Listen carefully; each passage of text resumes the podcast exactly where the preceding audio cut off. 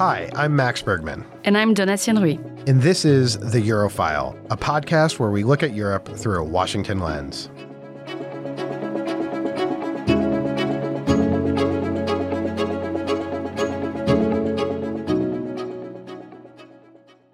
Happy New Year and welcome to another episode of the Europhile. Today we will discuss the recent reforms of the EU's fiscal rules, also known as the Stability and Growth Pact, and we will reflect on where the EU stands as it heads into 2024.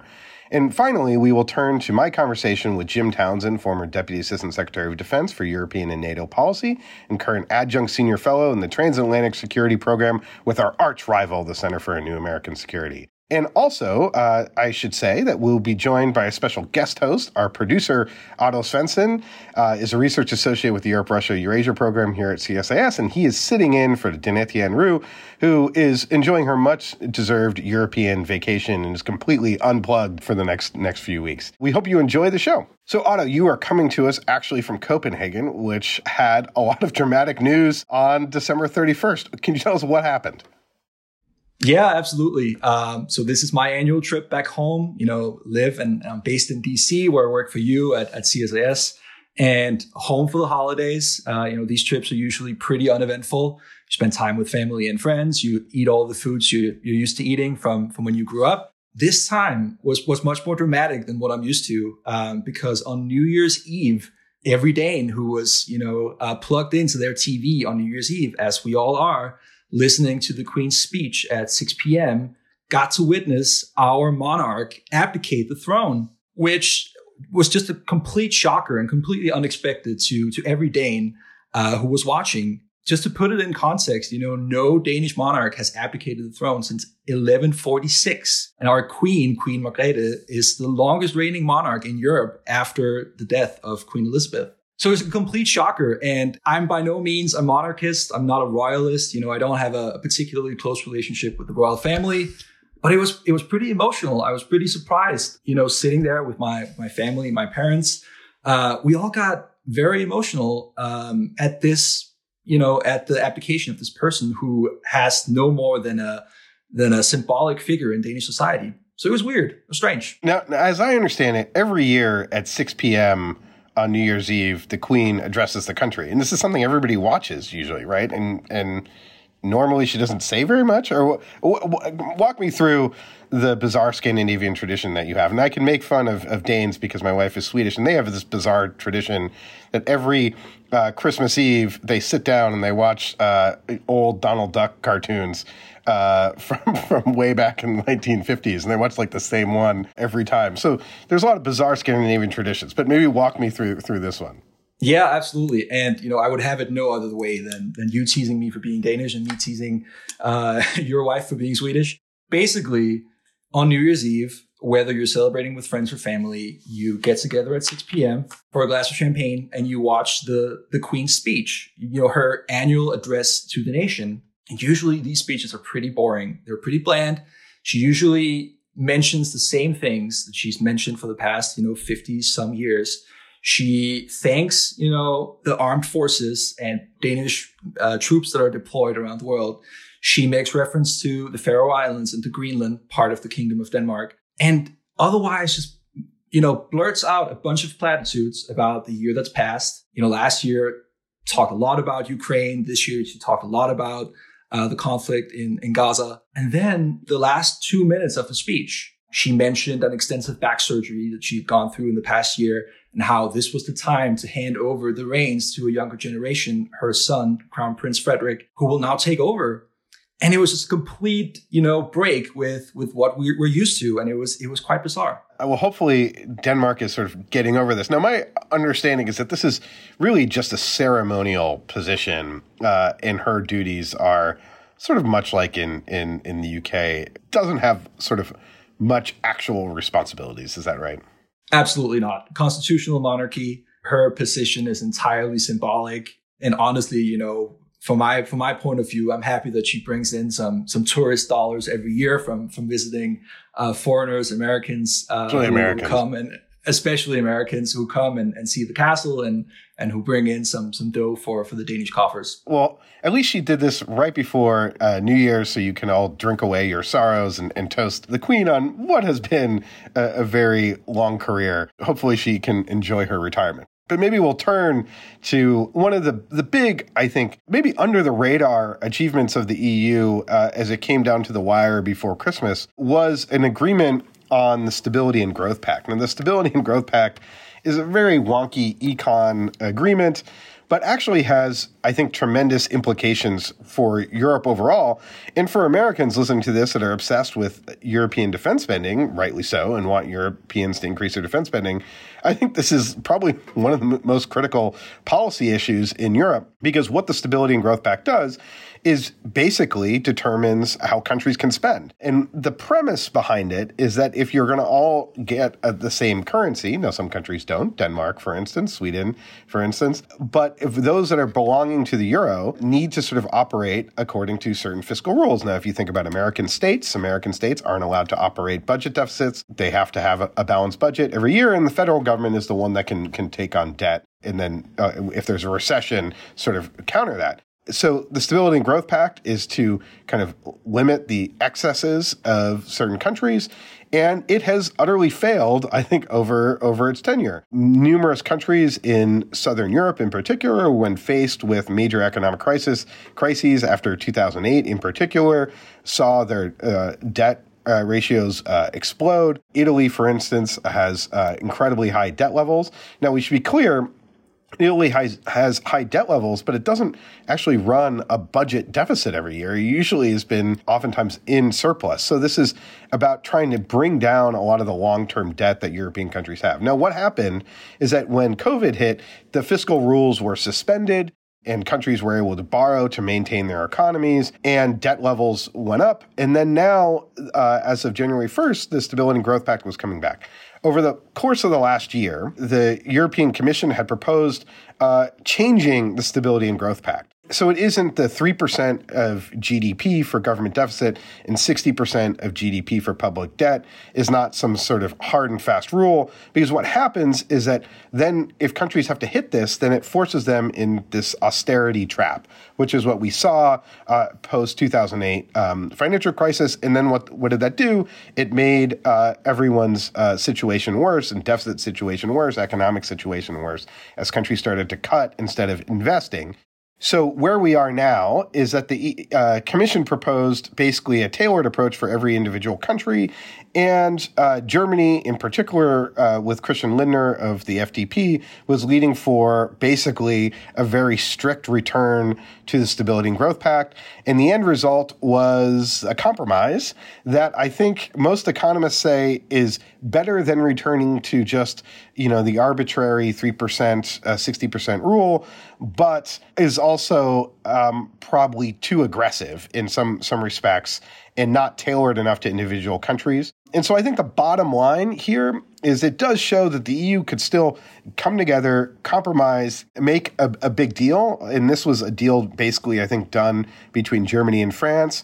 Uh, and then everyone else sort of signed up to. So that you can still get things done at, at kind of a high level. But this looks like a situation where no one is going to be quite happy. And I think for from an American perspective, I think the danger is that Europe is shifting to focus more on austerity now, on on budget, on on rebalancing its budgets as opposed to investing in defense. And so I think defense spending in the coming years could be could be quite squeezed. Definitely, but uh, sort of on the other hand, I also I also view this as sort of a compromise at the center of of what makes the European Union work, right? I mean, the fact that you were able to get the Frugals and the Southern Europeans on the same page and actually get a deal together. I think if you'd asked us, you know, a month before Christmas whether this was going to happen, and we had Federico Steinberg, you know, non-resident with our program on, I think there was a lot of pessimism that this was actually going to happen in the end.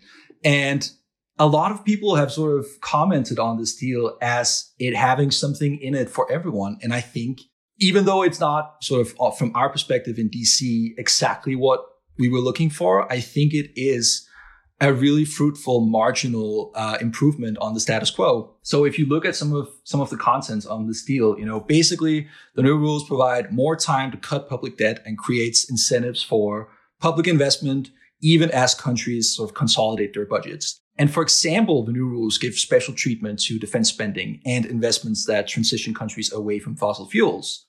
I think when you look at it from a country like Germany, for example, the new rules set minimum amounts of average deficit and debt reduction that a government must observe.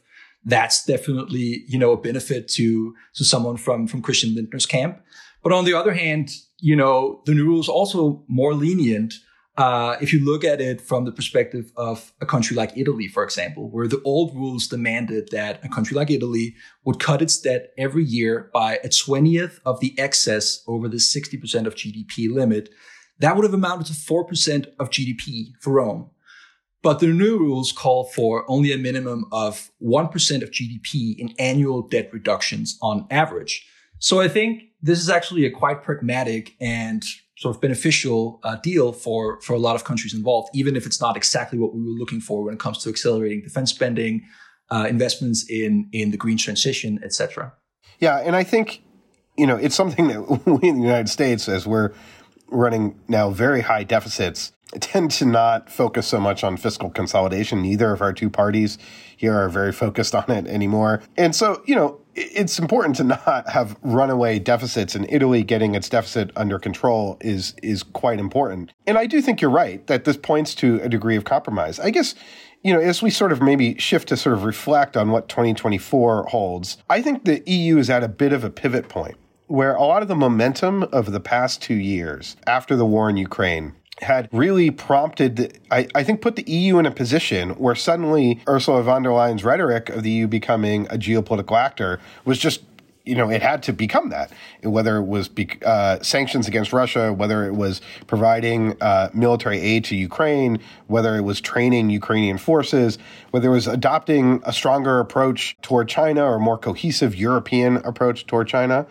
But I think when it comes right now, the big question here with the Stability and Growth Pact is okay, so you've agreed on new rules. But one of the clear problems is that if you've all tied yourself together, but there's no federal force that can sort of pump money into the economy the way that the US can, then you have a you're going to have a problem the next time there's a, a, a big economic shock. And the EU responded to COVID by creating the Next Generation EU, the $800 billion fund, which is largely investing in Southern Europe. And so they've borrowed for the first time. But there's probably a need if countries are going to really, you know, take deficit cutting seriously, then there's going to be a need for the EU to start providing European public goods. And that's going to require funding, you know, whether it's on defense, whether it's on energy and climate. And I think there's a big question of whether over the next year the EU begins to grapple with that question. And this isn't just, you know, me saying this. There's the head of the Dutch central bank, a, a frugal country, has sort of called for this as well. Economists are starting to really recognize that there needs to be um, an EU fiscal capacity. But the question is now that these rules are agreed, is the EU going to step forward and and think about expanding its fiscal the EU's fiscal powers and that's where I don't see Christian Lindner or or the Frugals really coming to grips with with what is needed.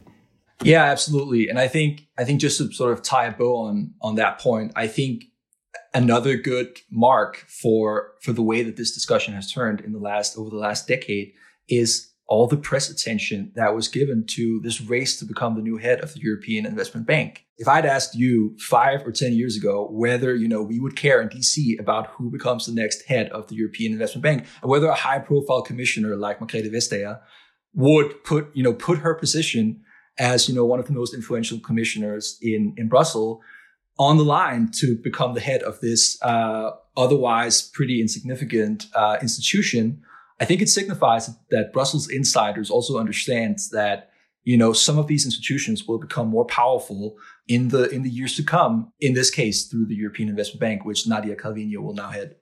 I think that's a, great point. Maybe one final point before we turn to uh, my interview with Jim Townsend is that if we sort of look ahead, we have European parliamentary elections coming up in June. I think there's a lot of concern about the rise of the far right and whether that will sort of upend uh, the path towards further European integration.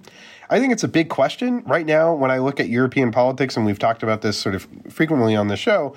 I don't quite see any clear trends. You you know, for every Dutch election, you have a Polish election. You know, Spain is an example of both the rise of the far right and then quickly declines when Sanchez actually holds a general election. I think it's very murky what the European parliamentary election portends.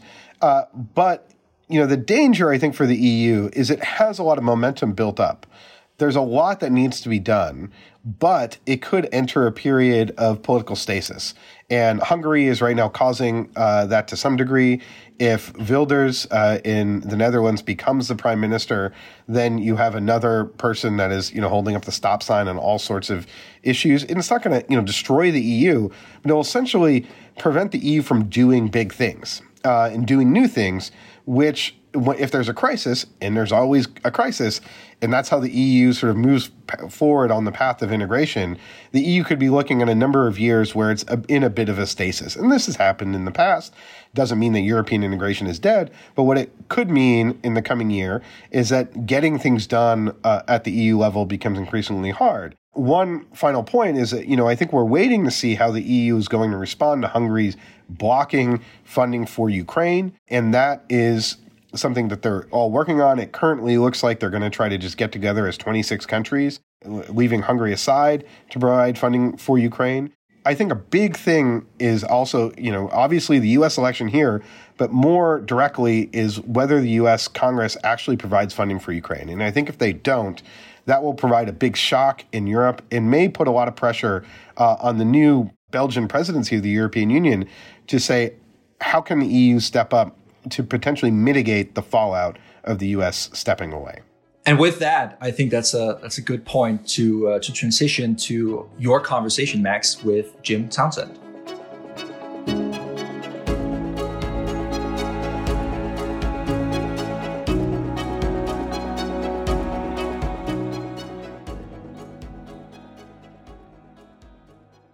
Today, we are delighted to have Jim Townsend, an adjunct senior fellow in the CNAS, or the Center for New American Security Transatlantic Security Program. Jim has been a longtime voice and expert on all things European security. He's also the co host of the outstanding podcast Brussels Sprouts with Andrea Kendall Taylor, an arch rival to, to the Europhile podcast. Before joining uh, the Center for New American Security, Jim spent eight years as Deputy Assistant Secretary of Defense for Europe and NATO policy.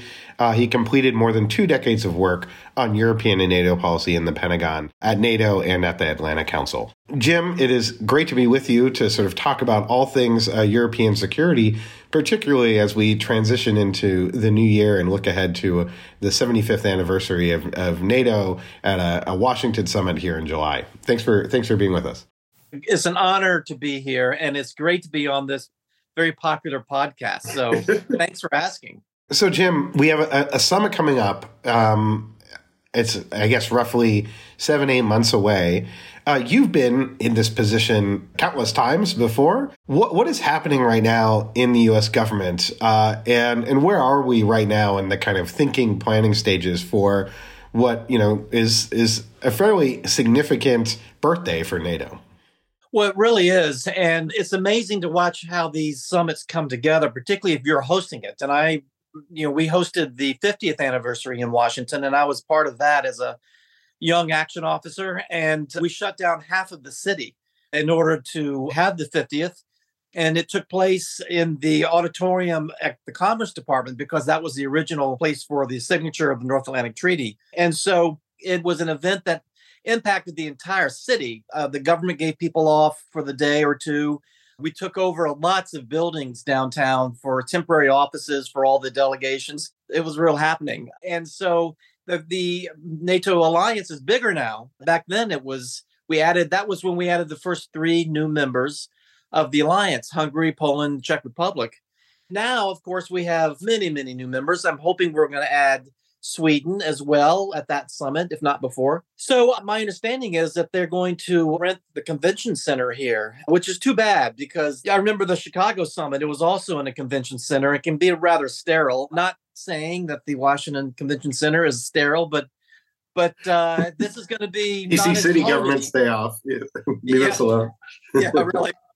So as they get closer to the summit taking place, the organizers it, goes wild. We're not there yet. We're still uh, NATO uh, is, is, is the center of gravity for organizing the summit. I understand from friends at the U.S. mission NATO that every part of the government seems to have a liaison on this on the summit or a representative on the summit. You can imagine the Secret Service and all the various security and intel agencies have people now beginning to understand they've got a big job coming up in July. But it really won't be until about a month out when things are going to go crazy. And I'm just very glad that I won't be part of that. yes. I'm, I am hopeful though that there's like for CSIS and for CNAS and other think tanks, particularly from Europe, that there'll be side events that'll take place where we'll all have our own roundtables and uh, speeches talking about the summit and the summit issues, and periodically the summiteers cross through, cross the line from the summit itself to the side events, and they'll make an appearance and bask in the glory of, of a summit. But right now, center of gravity is in Brussels at NATO headquarters, and they just had a foreign ministers meeting a few weeks ago to hammer out some of the policy decisions and get in train some of the policy documents that will have to be agreed in July. There'll be a summit communique and statements and and that kind of thing. And they're having to deal with the issues of the day. And I can tell you, and uh, Max, I know you've been seeing a lot of delegations over the past week or so they're getting an earful from a lot of us think tankers about problems in July that they'd better be ready for. And I'm sure you guys uh, had a lot of wisdom to provide, and I bet we probably said about the same thing. So let me maybe turn to substantively what you think the goal for the summit should be. I mean, it's clear that I think the White House, uh, President Biden, uh, will want the summit to be a big birthday party for NATO, have NATO leaders sort of applaud America's return to Europe, so to speak. The summit is going to come three days before the Republican National Convention. So it's going to come at an incredibly political time here in the United States. So I'm curious, A, how you think the politics will play into the broader substance of the summit and whether that will create pressure to perhaps have bigger deliverables than perhaps could be expected, or what what is your kind of expectation right now for the summit? And and and then maybe we can we could break it down and go into to the weeds on some of these. Well, you know, you use the word deliverables, and for those on the podcast who don't know what that means, that's Washington speak for big programs and big initiatives and big packages wrapped up in wrapping paper that will be delivered at the summit. You know, these deliverables, that's the one of the first shouts that goes out among, within the bureaucracy is what are going what will the deliverables be? And and off we scurry in the bureaucracy to come up with what are the big events what are going to be the big decisions and the big gifts particularly from the united states that we will distribute and really make this a great successful summit. And so that's what's going on right now. And in fact i'm sure beginning after the vilnius summit where some of those deliverables, I bet they wanted to wait till the Washington summit to deliver, but they had to deliver them back then. And so I'm sure the bureaucracy, both in Washington and in some of the other allied capitals, as well as in Brussels, they've been trying to look at these deliverables, try to come up with them and see what is doable. What will the market bear at NATO in terms of decisions made? And a lot of times, these deliverables will dictate how successful the summit is because those deliverables are what will be announced publicly and the news media will pick up on those and if there's not a lot of deliverables or if the deliverables are a lot of inside baseball things like we're going to give Ukraine a brand new committee within NATO. You know, those things don't go over well, real well. And then pretty soon it's looked on as not a successful summit. So I would say that the top deliverables that they're working on now is number one, how can we make sure that the public, and particularly Ukraine and Russia, they see that the alliance is unified in its support for Ukraine in the long term, that we're not getting wobbly, that we're not beginning to fret that things have slowed down, the Russians are winning. The alliance has got to dispel that. And Max, I, you know, we've been together in a lot of roundtables and things over the past couple of weeks, and and there's a lot of hand wringing going on. And NATO has got to dispel that and say, we are in it for the long haul. We're going to provide the assistance for the long haul. and uh, we're unified. And so that family picture that they take of all the heads of state and government, that's going to have to have some real substance behind it to show everyone, particularly Putin, that that we're in it for the long term. So that's to me, that's number one. The second deliverable, and I and I know the summiteers are beginning to work on this, and I know the U.S. government's very nervous about this, and that is, what do we do about Ukraine? What's the deliverable for Ukraine after Vilnius? You know, they said, okay, don't worry about MAP. You don't have to go through the membership action plan, and we're going to give you this new committee and we're going to lay out all the things you need to do. And they had the first meeting of that new committee a couple weeks ago at that foreign ministers meeting. They laid out a roadmap and all this. So, what in July? I think there's going to be a lot of expectations in the public that maybe that'll be a big jump down the road for Ukraine membership in NATO in July. And I'm not so sure either Washington or some of the other allied capitals want to go that far. And so to me, I think the alliance is going to they're not going to bestow membership. That, that's not how it works, and, and they wouldn't do that in July anyway. But they're going to have to show something that gives heart to Ukraine and gives a message to Moscow as well that they're heading to NATO. They're down the road. They've made great progress, and it's coming soon. They're going to have to say something, and it's got to be credible. And that's part of the problem is that uh, all of us on the outside we'll listen to what the alliance says in July. And if we don't say, yeah, boy, that sounds pretty good, then the message will kind of be on the outside. Oh boy, this this is like Vilnius. It was a bit of a flat tire for Ukraine membership in NATO. So so that's going to be, I would say, the number two deliverable. They got to come up with something for July for Ukraine that's credible and that shows Ukraine is making progress. Yeah, no, it's it's a great point. I I mean, I'm skeptical that they will, and I think one big difference could be that Zelensky, you know, last time at Vilnius, I think the the hopes uh, were built up by Zelensky in Ukraine and by other Eastern European members that there would be sort of real progress toward membership, and then there was a profound sense of disappointment. I think the White House engaged very late in that process. And this time they'll set expectations in the right way. And I think Ukraine will have an interest in no matter what happens, sort of praising the support that's come. But it leads to the bigger question, Jim, and that's what's roiling Washington right now, is anything we do on Ukraine at the NATO summit, it's going to be incredibly disappointing if we don't keep providing the security assistance that we're providing. And so I guess we sort of will know, it seems like, if we'll have a successful summit, if Congress this month or perhaps early next month finally pass uh, Ukraine security assistance. You're absolutely right. That's what the what those Republican extremists are doing in the House is they are also setting the mood. You know, they're setting the atmosphere for the July summit because if we're not successful or if it is torturous to get something on the floor and they reduce the amount or they put on some heavy strings, there's some kind of compromise that involves some strings attached. If there's some things that show that, you know, don't bet on another one, if that's kind of the message from this process over the next couple of weeks, that will be very prominent in July. And the president will be asked about this and the SecGen as well. Uh, what about the Americans? They've, they've provided some assistance, but they're saying this is it. We have a presidential election right around the corner with one of the candidates, the Republican candidates, who is no friend to NATO and no friend to Europe and probably not Ukraine either. And so there will be a lot of anxiety and angst about the U.S. role, the U.S. assistance package, what a next one could look like. And frankly, too, and I don't think I've heard enough talk about this, what the battlefield will look like in July is going to have a big, you know, big thing too, because we know that the Russians are recapitalizing right now on their forces. They have a bit of an offensive still going on. They're producing a lot of armor and shells and things like that they're they're not in the bad state that they were this time last year.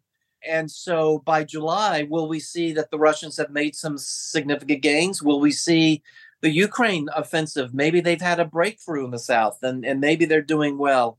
We're going to be influenced quite a bit by where we are on the battlefield. If it's still a stalemate, and there's still more and more of this talk about, well, we're going to have to have negotiations. Uh, Ukraine's going to have to compromise somewhere. Then this July summit is going to be very sad. And I think the final point, by the way, Max, along with what you were saying, certainly the Republicans are going to, and the Russians are going to be making hay in July about problems that might come seeping out of this summit. whether it's whether Ukraine in terms of membership or whether the assistance package or battlefield or whatever else might be causing anxiety in July, certainly the Republicans will highlight that and say, you see, Joe Biden, your plans aren't working. And the Russians will stir that pot too. So I think July, we're all going to be holding our breath. Maybe to shift gears a little bit, I mean, it, it strikes me that some of the deliverables seem fairly technocratic. That, you know, NATO in 2022, so in the wake of Russia's invasion of Ukraine, they were also due to release a new strategic concept. They did that, which sort of signaled the return to to focus on Russia and conventional warfare as opposed to these sort of out of area stability operations that NATO had been really conducting over the last two decades. And then Vilnius was the NATO defense planners created regional plans. So now there's new plans for NATO countries to for NATO to to deliver on and for countries to hit new targets. And it seems like this summit is supposed to be well, we're making progress toward those goals. And it makes sense in terms of a process, but in terms of uh, of the need for a big bang deliverable that we're doing mildly better doesn't necessarily seem to kind of move the needle or, or create new headlines. But how do you see that? And and also maybe if you could talk about the state of European defense. It looks like European countries are spending a lot more. I think they'll point to number of countries hitting two percent. So is that in and of itself like the big deliverable that we'll see? Well, uh, Max, you're absolutely right. And it could very well be that the good news delivered at the summit will be technical in nature. And they'll have to be able to translate that if so the journalists and uh, the American people understand that this is good news. I guess a couple things. One is because of where we are with European security now, with the war going on in Ukraine, but also with NATO returning in a lot of ways to a Cold War footing in terms of planning and the military uh, posture and this type of thing. That is technocratic in nature, and what they're what they're having to do is use these summits to get NATO. You know, it's like a NATO like a big oil tanker. These summits are attempts by the heads of state and government to grab that steering wheel, if you will, grab the helm, and make a big turn on this super tanker. And that's the problem is whether it's ministerials or it's summits. You know, summits are supposed to be a big celebration and this type of thing. But these days, given where we are, these summits are having to be technocratic so that so that they can make a big turn on that wheel each time and turn this sub super tanker into a, into a place that's a wartime footing rather than you know what it was in the in the past couple of decades. So they got to, but they have to dress up those technical successes, as you were pointing out, whether it's more nations meeting the 2%, European uh, procurement, European industry, US European cooperation in terms of uh, industrial production, a lot of technical things they're going to have to dress up. they're going to have to really explain it because there is some good news there. There are some things that are happening now that would have been deliverables, certainly for a defense ministerial.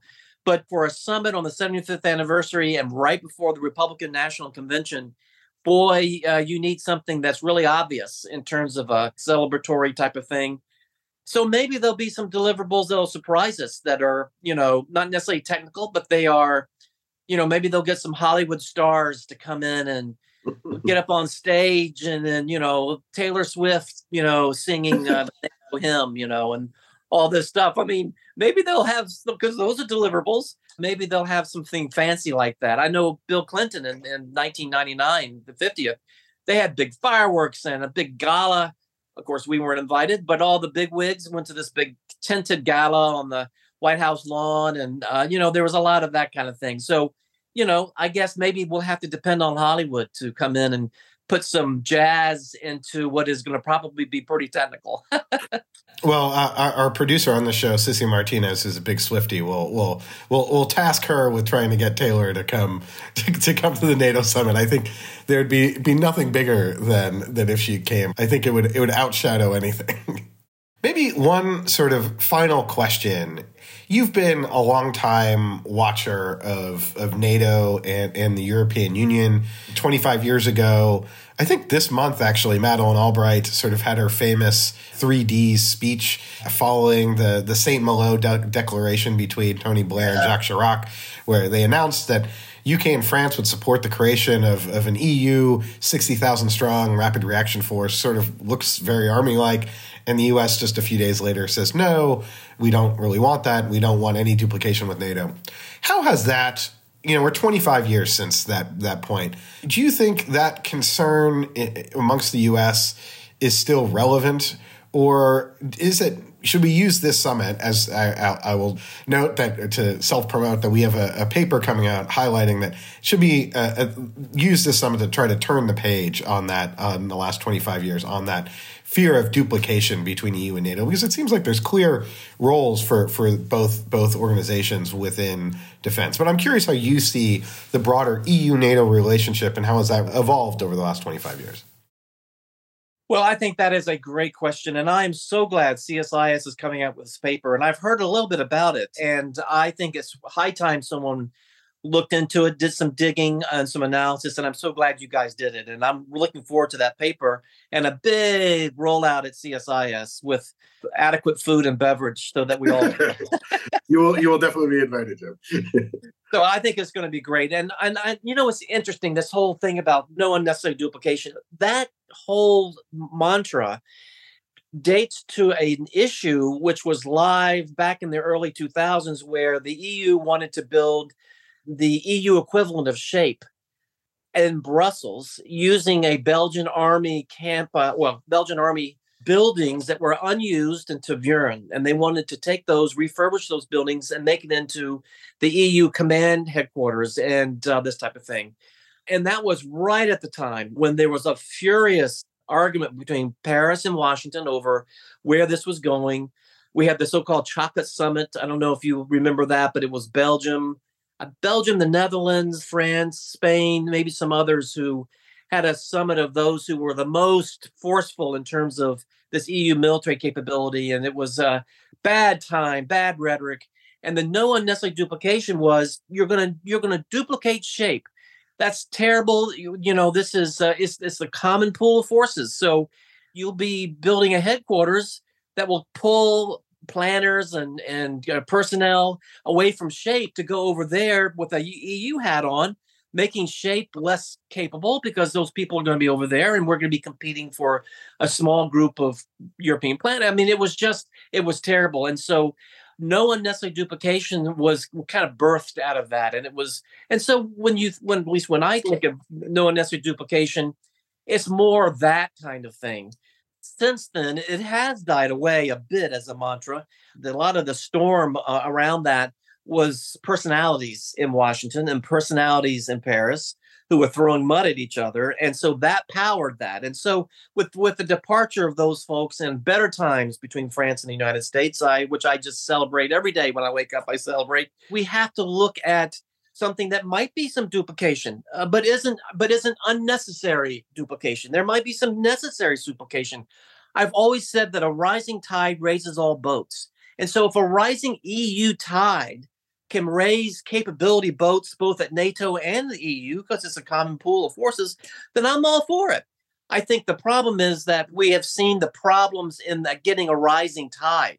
And I think what's happening in Ukraine is a forcing mechanism, particularly in the European Union, to help them develop mechanisms where they can push forward European industrial cooperation, including with US industry. You know, there was a there was a conference uh, last week where U.S. and European and Ukrainian industry got together to see how they could work work out co-producing you know, 155 millimeter ammo and these kinds of things. So, so things are moving. I think we're in a better place now, politically and rhetorically, for us to come up with a way to make this work. I am so sorry that Turkey and Cyprus still fight over EU NATO cooperation at the formal high level because we that, that's just an obstacle for us. But I do believe, and then I've heard recently that the discussions at that staff level is much deeper in terms of cooperation, much more understanding of what everyone is doing. The EU has developed defense planning mechanisms similar to what NATO does. So there can be a better future for us in terms of trying to work together on filling capability gaps And I think we just have to keep at it. So I think the CSIS paper is going to help uh, the American side understand better our role in this, both how we can help foster it and how we can avoid getting in the way of it because we come in there with a paranoia that we're being screwed by the Europeans or whatever might have been in the past but that we we educate ourselves better and understand that uh, we need this to happen. And it doesn't have to be at the expense of american industry or american policies of various types. We can we can we can do this together. And so i think we're in a better place. Jim, thank you so much, and, and thanks for praising the, the, the future paper. Yeah, I, I, think our basic conclusion is that there's roles that the EU can play in terms of its potential to leverage resources, fiscal capacity, and NATO doesn't do things like determine procurements for countries and, and help coordinate that. That's not really a, a NATO responsibility. That's left to member states, but then the EU has a role in helping member states coordinate better. So it's no longer just the EU forming an army that will duplicate, you know, NATO headquarters. It's it's trying to sort of develop the roles that the EU can play. But Jim, I want to thank you so much for for being here, for all the work that you do on on Ukraine and, and European security, and thanks so much for for being with us. Well, it's an honor to be here. Thanks for asking me, and I hope I can come back again. Absolutely.